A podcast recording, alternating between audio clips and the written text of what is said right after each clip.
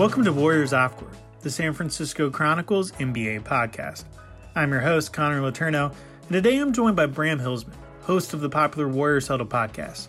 With Golden State preparing for minicamp, we looked at what the Warriors should try to get out of these group practices. Bram, thank you so much for joining me back on the podcast. Uh, it's it hasn't been that long, but it feels like it has. How you been? I've been all right. It does feel like it's been forever. Every day in the pandemic is like dog years. It feels like it's like seven, eight days for normal days. So it's been a while, and I've been okay, man. Yeah, no, that's good. I mean, I feel like uh, we're all in, going at different paces with with handling this. Uh, you know, I know some people are getting their second or third wind right now. I know other people are really uh, feeling it and i know for me it's just it, it, feels like every other day i have a different uh i have a different mood about it you know? Uh, one day i'm like you know this isn't so bad the next day i'm like i'm so over this. Um, if you can um, maintain a mood for an entire day you're way better than me. I, I switch through those moods about every 20 minutes and if i'm being transparent and honest with you I did have a major change earlier this week. I had what I'll call the Klay Thompson surgery. I literally had my uh, my ACL repaired, and as a consequence, I'm on enough pain medications right now, Connor, to kill a small horse. So if I just stop making sense, and it, you know, if it's entertaining, keep it. If not, let me know, and I'll try to uh, I'll try to bring everything back together. Well, I appreciate you uh, you powering through and you still coming on the podcast when you might be uh, a little loopy. You know, that's just better that's better entertainment in my book. So uh, hopefully, you're, I, I know you're working as well, right? So hopefully your bosses are okay with that. I don't know if, if it's working or just performing malpractice on a day to day basis, but you know, let's not let's not really explore that. There's no real upsides to that topic. um, so I uh, I wanted to chat with you today about uh, Warriors minicamp because there was a ton of speculation, a ton of questions for a long time about whether the Warriors would actually be able to pull this off, and it looks like they are. Uh, they started uh, COVID testing this week. Uh, everyone's kind of arriving into town, um, and then starting this following Monday, they will be quarantining for 48 hours in a in a hotel near Chase Center, and then starting next Wednesday, they'll be starting a week long mini camp um, where they'll be practicing daily and and and kind of getting caught up to speed with everyone. And you know the, it'll be interesting because uh, as far as i know everyone's going to be there. Klay will be available. Kevon should be available. Um, wiggins will be there. And then they're also going to have i believe five uh, g league guys uh, guys who were on the Santa Cruz Warriors last year, um, just to kind of, I think mainly just to kind of round out the practice numbers and, and to have some depth in the scrimmages and what have you. Um, but for a team that hasn't played basketball or really even been together in any capacity since March, I think it's really important. Um, you know, because we're we don't even know when next season's starting. It's probably it's they announced the other day that it's not going to be till after Christmas. Um, from what I've heard, it could it might not be till like February, uh, maybe even March, which I don't even want to fathom that right now, or because that's just depressing, a depressing thought. Uh, but the NBA is trying to maximize their chances of, of having actual fans in the arena. So they're gonna. I think they're they would ideally wait till there's a vaccine. Um, that being said, I mean without this mini camp, they'd be going potentially an entire year without being around each other. So um, it's in, it, I think it's extremely important. I think it's extremely important too, and I know that most of the body of today's podcast is going to explore why we're excited to have this um, as someone who covers the Warriors and someone who roots for them. But let me ask you a quick, just follow up question because I know that the mini camp was coming, but I don't know its logistics when they so after they clear all these hurdles, they, they get through the quarantine, they get all the testing done, they show up to Chase. For that next week, is it a bubble environment? Like, are they literally staying together for seven days and not going back home? Or is it just like any other practice? After they get through all the, the COVID testing, then they'll be going back and forth from Chase and, and back outside the bubble, I guess. Yeah, there it's there it is basically a bubble environment. There it's i don't think it's quite as intense as what's going on in orlando. Uh, but basically the entire time they're going to be either in one hotel or one of two hotels right next to each other, and they're going to be pretty much around each other the entire week. They're going to be having team dinners, uh, busing together to the arena, um, you know, getting tested daily, doing doing all that stuff. Um, it, it, it's not mandatory, um, but as far as I know, um, they do expect pretty much everyone to be there. Um, that's not official yet, but um, that is the hope. Um, so I'm I'm doing actually a story later in the week that will get more into the logistics. I, am and I still have to do some reporting for that, so I don't have like every detail uh, completely down. Um, but uh, you know, it'll be uh, it'll be interesting. The one person that might not be there is Draymond because his his fiance is uh you know pretty far along in her pregnancy and sure. uh you know i think i think Draymond needs to be pretty careful so um i i wouldn't be i don't i don't think he's officially informed the team whether or not he'll be there but i i wouldn't be shocked if he wasn't there um for understandable reasons um so uh there's there's a lot to get to. And and i guess my first question would be for you just what is the biggest thing you're going to be looking for from this mini camp? Like what do you think it should be number one on the warriors to-do list? Yeah um, well let me say just personally selfishly i'm just excited to have warrior centric basketball stories in my life again I, i'm enjoying the bubble connor i've been watching it um, you know nonstop i can't wait for this final four but I also miss reading specifically about the Warriors. Having you off of your hiatus and writing pieces again has been phenomenal. And the idea that we actually have stuff to cover now, I'm really excited for. Um, but as far as specific, there's a few things I'm excited uh, for the Warriors' opportunity in the bubble. And let's start here. This team should be really good next year. I have high expectations, but they don't know each other, right? Steph has never played a single minute with Andrew Wiggins. Steph and Klay have never played a single minute with Andrew Wiggins. We don't know how literally the, the pillars, the foundation of this core will fit with one another or personality wise, how they will, will talk, how the personalities will ultimately mesh. So the idea that they're not only going to get to play with one another for seven days, but live together in that bubble and eat together and spend all that time I think is really, really valuable. It's it's a, a big upside um, and is going to add some needed experience because this team doesn't have any. Yeah, I, I agree. Um, to me, the I, I want to just specifically see how uh, Wiggins fits with with Stephen Klay, um, and I I want to and kind of going along with that, I want to see how Klay is doing physically. Yeah, I, I personally feel very confident that Klay is going to be at or close to 100%.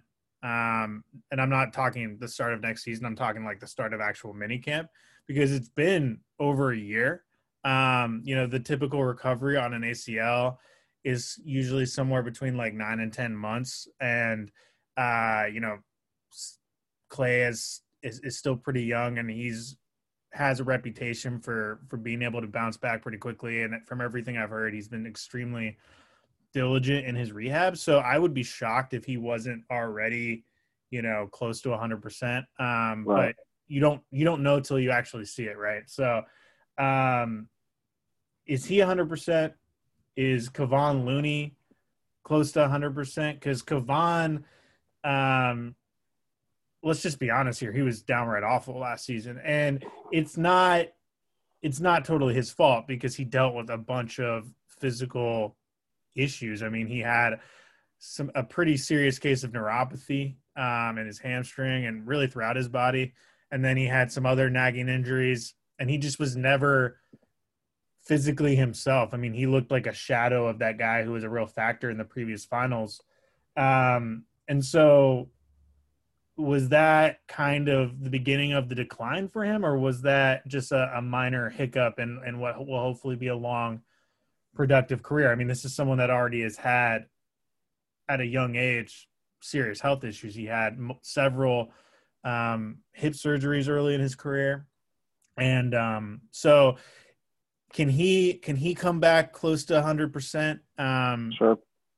And and honestly, that's important because the Warriors need him to be a factor in their center rotation. They're going to almost definitely sign someone in free agency at the center spot, but um, you know they've always done center by committee, and right now really all they have is Marquese Chriss. So you Marquese Chriss, a healthy Kevon, and then maybe you can go out and get like a Marc Gasol or a, a Serge Ibaka or something then that to me is a, a really solid center rotation. But Kevon needs to be part of that. And if Kevon can't be part of that, if he can't be a factor, then I'm not feeling as good about the Warriors center rotation. I think they might need to make another move.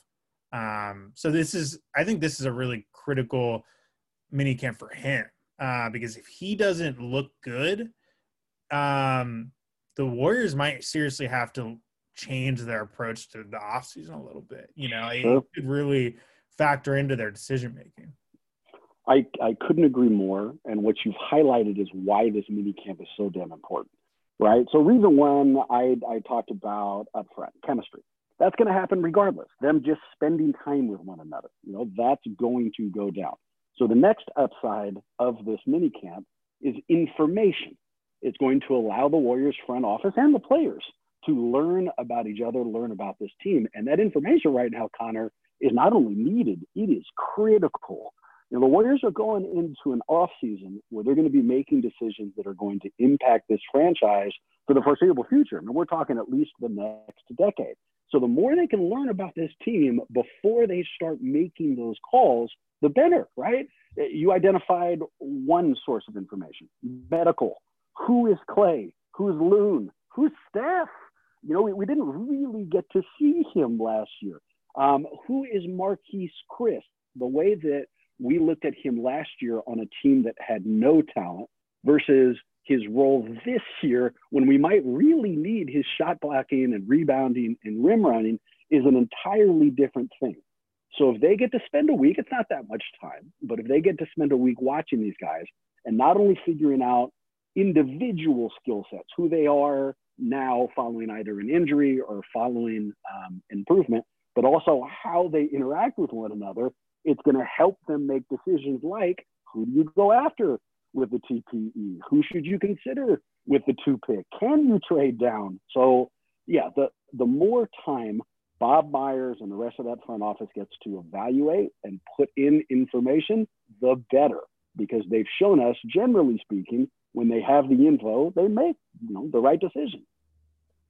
Yeah, and and that's been the hard thing for them, I think, during quarantine is just the lack of information. Uh, Bob Myers expressed after the draft lottery that, you know, it's a big deal that even though they've had all this time to study film and what have you of, of draft prospects, they don't have basic information on a lot of these guys still. They don't have the medical information. And and Bob stressed, he's like, that is a huge deal. You know, it is very possible that one of these guys has this like underlying knee issue that we're not aware of and that would vastly affect our opinion of this person and our approach to the draft right? So um you know that i think that's been a huge thing just for them in general uh, and that definitely applies to this.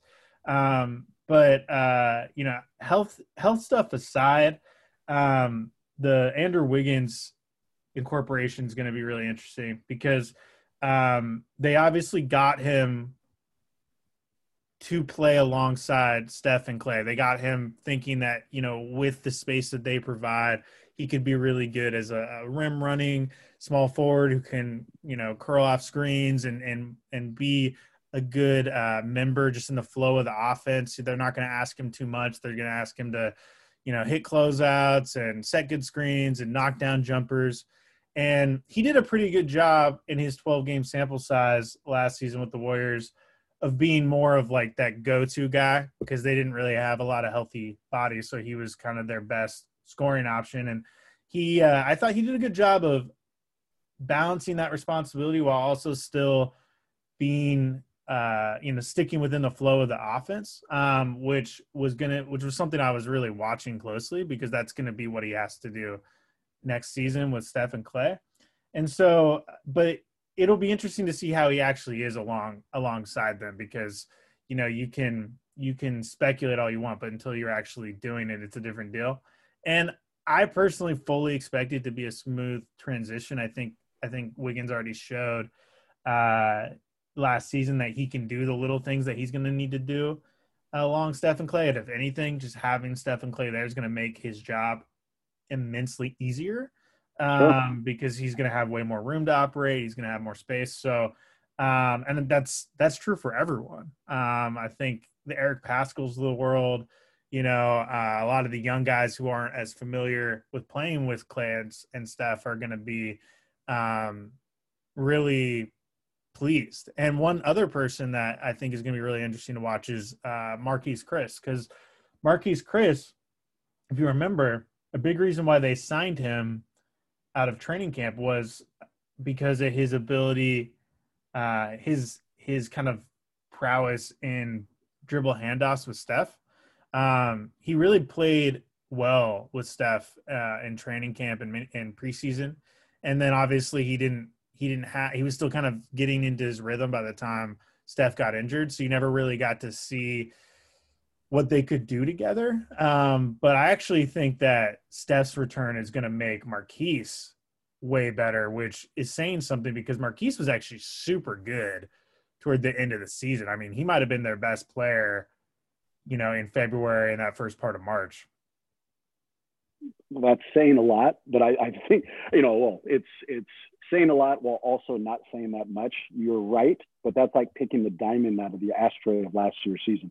To look really good amongst last year's talent didn't require that much. But what you just pointed out about Wiggins and Chriss, I not only agree with, but here, let me be crazy optimistic. And Connor, maybe this is just the drugs talking, right? And I, I gave you a heads up that I might not make sense the entire episode. Maybe I've finally reached my limit here. But I'm really excited for next year, man. Um, and, and two reasons I'm really excited for next year Wiggins, Chriss, right? Um, when we talk about Andrew Wiggins, right now, Warrior fans are rabid with trade possibilities. And I'm one of them, you know, especially now that Giannis may or may not be available. And when you look at every suggested trade from every Warrior fan, the first player who's put into the trade is Andrew Wiggins. And again, I understand why. But I think Wiggins might be in a position to really succeed next year. And it's because he will have defined expectations. From the beginning of his basketball life, at least from when I started following him, he has been considered the next Kobe Bryant. His nickname in Canada was Maple Jordan. And so he had all these expectations where he was supposed to carry a franchise. Fine, he's not that player. We know that. But next year, those expectations are entirely different. If what we need him to be is the third scorer on a playoff bound, hopefully championship contending team, he should really be able to do that. And I think that we are going to see with relaxed expectations, he could have a big year. And it's the exact same thing for Marquese Chriss. You know, when, when he's in Phoenix, he's a high pick with no defined role. It was kind of a sky's the limit. Go out there and, and figure it out, big fella. You know, next year, that's going to all change. It's defined expectations, rim runner, defense. In fact, when I read the draft uh, descriptions of somebody like James Wiseman, and you know, I, I understand the upsides of using the, the two pick on Wiseman. I know you're not on board for that. But when you read Wiseman's traits and you close your eyes, they're kind of describing Marquese Chriss right now explosive athlete who can help, uh, you know, help side defense, can rim run, and is and is uh, can finish at the rim. So I think both of those guys are going to be fun to watch next year. They're both reasons to be excited, and perhaps, hopefully, during this mini camp, we'll start to see them carve out the role that will let them be successful. We'll have more of my conversation with Bram Hillsman right after the break. It's Kaley Cuoco for Priceline. Ready to go to your happy place for a happy price? Well, why didn't you say so? Just download the Priceline app right now and save up to 60% on hotels. So, whether it's Cousin Kevin's Kazoo concert in Kansas City, go Kevin, or Becky's Bachelorette Bash in Bermuda, you never have to miss a trip ever again. So, download the Priceline app today. Your savings are waiting. Go to your happy place for a happy price. Go to your happy price, Priceline what they learned from this mini camp could also factor into their approach to the draft. Um, you know, it's it's it's possible that seeing seeing what they have available right now will just reinforce in their minds what they really need going forward. I think they already have a pretty good idea of Yep. it, but you know, I think they have probably three or four things on the on the needs list and it might affect the rankings of those needs, right? Like I think they need another center for sure. They need another uh they need some more wing depth. Um and they need a secondary ball handler, like a more uh, kind of a, a backup point guard, but really just someone who can initiate the offense and and pro- provide some relief to Steph in, in that regard. And um, so I know those are what the things they need, but I don't know what the rankings of those needs are. And I think this mini camp will go a long way potentially in in helping them figure that out. Of course, absolutely. One thing that Warrior fans have learned um, over and over again over the past three decades, Connor, is that front offices are not created equally, right? Some teams have very confident front offices that seem to always make the right decisions. Some teams do not. And invariably, regardless of how many top five picks they have, shit the bed with each of them and don't bring back any talent. So we know that to be true. And right now, the Warriors are blessed with a front office that is, I at least believe, is, is in the upper echelon of the NBA. We finally have one of the good ones. But that's not enough. Talent in the front office, in and of itself, is not going to guarantee you anything. That front office also needs to have access to information. Otherwise, they can't do anything with their talent. They, they aren't able to, uh, to evaluate information unless they have it. So, what this mini camp does is provide one of these upper echelon front offices the information they need to distinguish themselves. And yes, the draft is one of those things. Um, stupid example, but if Marquese Chriss comes in looking like young Kevin Garnett for you know for God knows what reason, suddenly his jump shot is crazy crisp. He's added 15 pounds of lean muscle. He's unstoppable during the next seven days. Then if they had any interest in James Wiseman, not anymore. Why? You know, they, they just found out they have Chriss. So of course it's going to affect, um, or of course it could affect whom they consider at the two pick. Yeah, yeah, and we don't even know when the draft is, man. Like it's so it's so ridiculous. Uh, I I'm- think of you every time they announce these delays. I almost I've actually gotten a lot of people on. Twitter and in my email telling me, "Yo, stop writing about the number two pick." I think people and are getting tired of me writing about the number two pick, and I'm sure I have listeners right now just nodding, being like, "Yeah."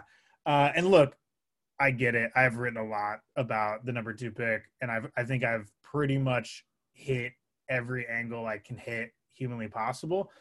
Um, I'm not one of those listeners, Connor. You keep talking and writing about the toothpick, my man. I the more information I can get off these guys. I mean, I have this series I'm working on right now, uh, where every week we, for space reasons in print, we had to take last week off. But I, I have the story that was going to come last week coming this week, and it's on Deni Abda Avdija uh, out of Israel. And every week I'm doing full profiles on these people, um, and I'm actually talking to people close to them. I'm getting into their backstories, and then on top of that, I am doing like analytical breakdowns of how they'd fit with the Warriors for every single guy the Warriors might consider. So it's going to be like eight or nine guys. Um, so I, for, a large I- majority. I don't know how much more I can do than that.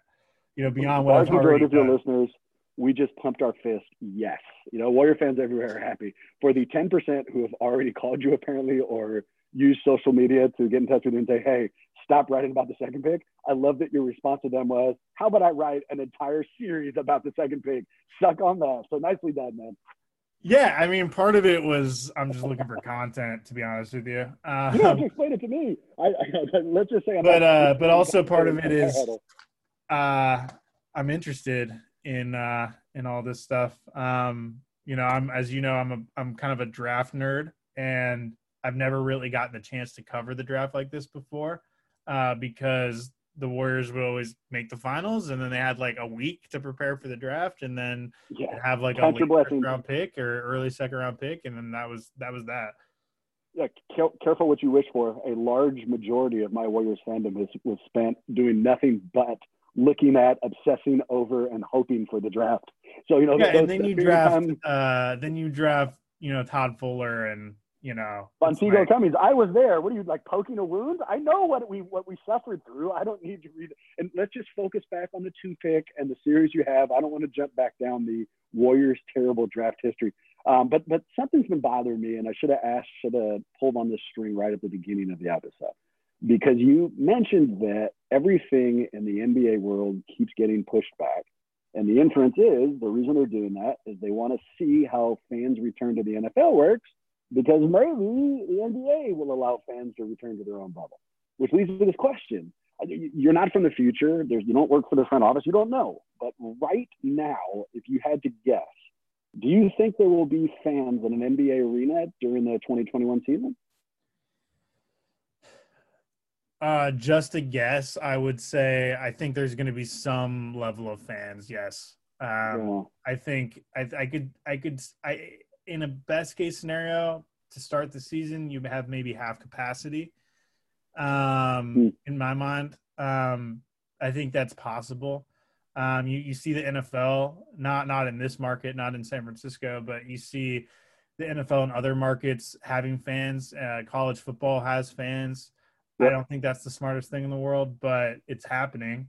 And um, so the NBA will definitely do everything in their power to make sure they can have some fans because there's that's a lot of money at the gate that they're losing every time they don't have fans. Um, and to and to go an entire another season without it would be rough, which is why they're willing to wait. Um, you know, as long as they need to. Um, so I do think there will be, and, and I also think that there's a good chance that we're not going to have the NBA until close to springtime, which is depressing to even talk about. Because uh, I don't know about you, but I am really ready to watch some Warriors basketball and actually go to games again and feel like a real beat writer. You got, I, am so, I'm so excited for the mini camp. I've been sweating for the last 25 minutes. Yeah, dude, I'm ready to have Warriors basketball back in my life. Yeah, for sure. Um, is there is there anything else that you're going to be uh, looking for? For me, it's not as important, but um, one thing that I'm going to be watching is just what's going on with with some of the young guys because you know the Warriors are going to be facing a, a numbers crunch roster wise. And so you're looking at guys like Ky Bowman, Juan Toscano Anderson, Mychal Mulder, technically Marquese Chriss because his contract's not guaranteed, but I'm 99.9% sure he'll be on the team next season. So really you're looking at Ky Bowman, uh, Marquese or Ky Bowman, Juan Toscano Anderson, um, and Mychal Mulder. And then there's also Chasson Randle and Bender. I don't even think Bender's around anymore. I don't think he'll be there at mini camp. And then Randall almost definitely will not be on the team next season. So the but the truth is there's out of those three guys, out of Bowman, Toscano Anderson, and Mulder, best case scenario, one of them makes it. I mean, if you just look at the numbers um, and what the Warriors are trying to accomplish this offseason, um, I would be. I think there's a chance none of them make it. Um, I think there's a good chance that like one of them makes the 15 man, and then maybe another one or two of them um, get two way contracts. Um, but this will be a really kind of important audition in a, in a sense for them because they didn't get to play with Steph and Klay last season, and so if they can show something alongside Steph and Klay, I think that'll really help their chances of. Uh, you know, being a factor going forward. Sure. Um, in addition to back end of the roster decisions, who gets to continue to actually remain a Golden State Warrior, I'm interested in the development of the almost back of the roster guy. Um, Jordan Poole it started off the year, couldn't hit the backboard on a three pointer if his life depended on it. Towards the end of the year, the shot started falling a little bit. He kind of figured himself out. Who is he? What kind of development has he had uh, since the last time we saw him on the floor. Uh, Alen Smailagic, you know, there was a period of time during last year where we were fawning over Smiley, young kid, limitless potential, you know, had, had dominated in the G League and had finally come up and had his shot, and then that shine kind of wore off. So I'd like to see, you know, where is he? What's happened um, since then? Has there been the kind of development we were hoping for when he was a G League star? So, you know, there will be little things if if you are interested that can be really important for the future uh, that hopefully will reveal themselves. Yeah, you make an interesting point about Smiley because um, I felt like he it felt like he regressed as the course of the season went on. Um, yep. He he had some nice flashes of of uh, of things early in the season, but the reality is he he had no idea what he was doing the whole time. I mean, I talked to someone in the front office who said that uh, he Smiley didn't understand more than a quarter of the playbook. Um, language barrier uh, and other things. I mean, he's starting to become more fluent in English, um, but you know, he was splitting a lot of time between Santa Cruz and and Golden State, and I think it was hard, especially for a young guy like that. Um, but I don't think they were super pleased with what they saw toward the end of the year. He didn't finish the year on a good note. There were times where he just flat out looked like he had no business being on a basketball court. Like he looked like he like if you or I was out there, like he just looked completely deer in headlights. Like he had no idea what he was doing. And you know, um, I I knew I know that they anticipated a little bit of that because this is a guy who's 19 years old.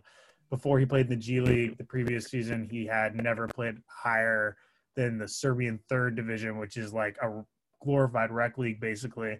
Um, and so there was going to be a major learning curve. But uh, you know, he, given the roster crunch that I just alluded to, there is a chance that they could see if they don't see anything out of him in minicamp and they don't see any progress and they're really facing a serious numbers crunch and they really like Ky Bowman or Juan Toscano or or uh, Mychal Mulder and they want to keep them around, it's not out of the realm of possibility for them to cut Smiley this offseason. Oh, because yeah. he does have a guaranteed deal, but it's a it's a low level minimum deal, and it's it's possible that they could cut him. I I don't think they will because I think they're curious enough about his upside to give him another year, um, but to prove himself. But I think there's there's a chance that they could end up cutting him. And and one thing I'm curious, just as a as a fan, you know, as someone who watches the games, goes to the games, who of those three guys of Juan Toscano Anderson, Mychal Mulder, and Ky Bowman do you like the most? Well, uh, during the Black Lives Matter, um, Juan Toscano Anderson's name came up a lot because he was leading a series of movements. Um, and I really respected his involvement in the community. And so his name is the first that popped up in my mind, but it's for completely unrelated basketball reasons, right? If I'm focusing only on what they did for the Warriors on the floor, it would most likely be Ky Bowman. But let me put it this way if they lost all three, I wouldn't be heartbroken. Yeah. Um, I I agree with that assessment. I I agree with the assessment that if they lost all three, it wouldn't be the end of the world. I think that uh, honestly, I do think that Juan Toscano Anderson. I, I, know I don't think this was his intention. I think he he had very genuine intentions putting together the Black Lives Matter protest, but I actually do think it might have helped his roster status um, because I've I talked to Steve recently and Steve Kerr, and he was effusive about how impressed he was with just who Juan is as a person and what what he's done in the community. And honestly, when you're talking about like the 15th guy 14th, 15th guy, that stuff matters. You know, you want it's a nice storyline. It's you have a local guy doing good in the community, you know, who who was undrafted. Like that is uh that is a nice narrative to have at the end of your your bench. Um, Dude, and practically speaking, if I'm remembering right, the people at that rally included like Steph and Klay and the big boys. Yeah, which if, showed a certain level of respect, you know, from and, his teammates and friendship. Right? I mean, like right. if if Juan Toscano Anderson had to exchange texts with those guys just to get them to the parade, and I'm sure they did, just logistically, right? The way that human nature works is if they developed a friendship because of that, you know, not like ass kissy, just literally, just because if by working together to help put, that protest together, he got to know these Splash Brothers better, then does he have a gigantic advantage over the other two names you mentioned? Of course he does. Of course he does. But I, the the I think that we can bring this back to the main point of uh, of the podcast, and it's uh, last year the Warriors had a series of placeholders. They weren't trying to succeed; they just tried to get through the year. This year, they need to see how some of those placeholders will actually play a role. And the quickest way to do that is by getting information through this training camp. Mini Yeah. camp. Yeah, and Yeah. like one thing that's going to be really important next season is you need the guys who who got significant the young guys who got significant minutes last season like uh Jordan Poole and Damion Lee, you know, those that caliber of guy. You need them to show you that you can put them on the floor in a playoff game and not freak out. You know, you need you need you need for the Warriors to win the title next season. They need at least 9 or 10 guys probably, 8 9 or 10 guys who they feel genuinely 100% confident they can put in meaningful moments in a playoff game and not have to worry about it. And I personally am not 100% confident that someone like Damion Lee can is ready for that moment or, or you would feel comfortable having him in that moment. But if, if he can prove in mini camp and, and going forward uh, that that he can be, that would that would raise the ceiling in my mind on on this on this team, uh, you know, outlook next season because that type of depth really matters when you're talking about the postseason. Um, I, I absolutely agree with you. And you just identified a topic for a future podcast, one I hope that, that we'll really get to explore. But it's if the Warriors are as good as we hope they might be next year, championship contention, top four in the West, good, then how can some of these smaller pieces perform when it really matters? Because watching, for example, the Clippers and players like Montrezl Harrell fall apart when they really, really needed him not to, identifies how things change for role players when they're playing the first 82 as opposed to the final 16. But you know, hopefully we can have that concern next year. Right now, we're talking about a team with the worst record in the NBA, so we can Yeah. we can save that question down the line. Side note, how crazy is this bubble been? I mean, wow, that game last night with uh, the Clippers and the, the, the Nuggets. I, who saw that coming? I mean, I guess Wes Goldberg did, who uh, who we had uh, on on your podcast recently, and he actually accurate, yeah. Props, uh, to Wes. but uh, I didn't. I'll admit I didn't. Um, and Not only did I not, I thought I had taken too many of my pain meds. I was like, "There's no way this is real." Like I called my wife back to be like, "Are you seeing this score too, or am I just hallucinating entirely?" uh, Bram, uh, thank you so much for for coming on the pod. Um, I really appreciate all your insight and uh, you know, especially powering through those pain meds. Um, you know, I didn't you didn't sound too loopy to me, but there might have been a couple moments where it came through. Um, no, there's, where there's not. where where can our listeners uh, find your podcast? Where uh, Warriors Huddle, which I'm a huge fan of. I really appreciate it. There's not a whole lot of upsides to a really deep drug history, but one of them is that when you have to pod through pain medications, there's no problem. So it really came together for me here. Uh, if you want to check us out, we're at the Warriors Huddle. Um, you can find us anywhere podcasts are played. Uh, and if you disagreed with some of my takes, liked them, hated them, anything, I'd love to hear it. You can reach us. Uh, Twitter account is at Warriors Huddle. Um, and our email account is unprofessionally warriorshuddle at gmail.com. So send the hate or the love. Both are welcome. Our thanks to Bram Hillsman for joining me on the podcast. Always love his insight.